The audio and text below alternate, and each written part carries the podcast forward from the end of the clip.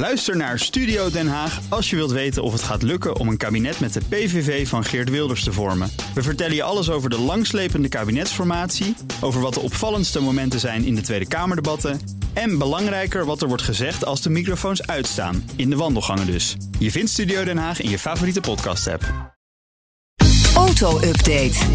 We gaan naar Noud Broekhoff van de Nationale Autoshow met Autonieuws. We beginnen even met cijfers van Rijkswaterstaat over het aantal verkeersongevallen in ons land. Ja, het AD schrijft daar vanochtend over. Ja. Die hebben al die verkeersongevallen eens opgevraagd. 103.000 vorig jaar in 2020. En een groot deel daarvan natuurlijk in de Randstad. Kom je tot een top 3.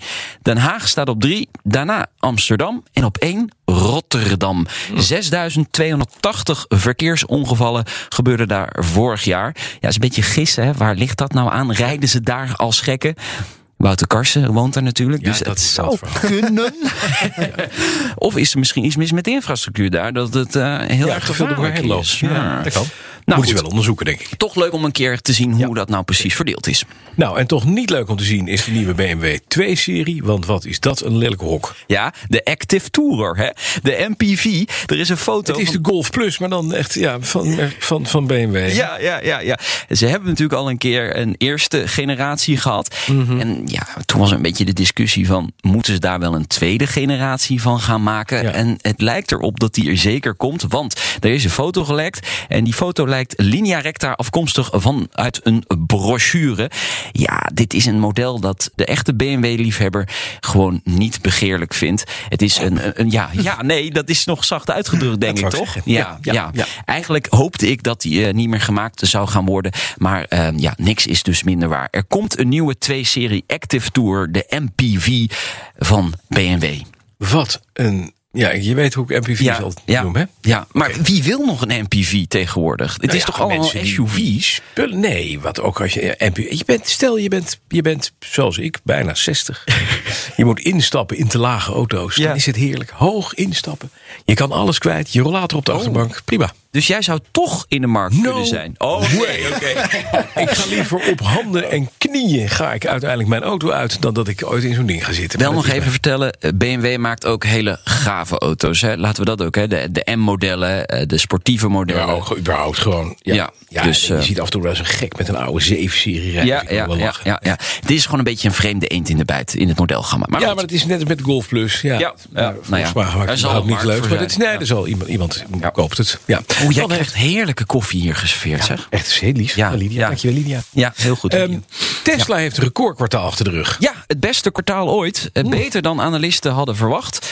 Er werden wereldwijd 241.300 nieuwe Tesla's afgeleverd. Mm-hmm. Het merendeel Model 3 en Model I. En de Model S en Model X, ja, die zijn echt niet meer in trek. Daar zijn er nog maar 9.275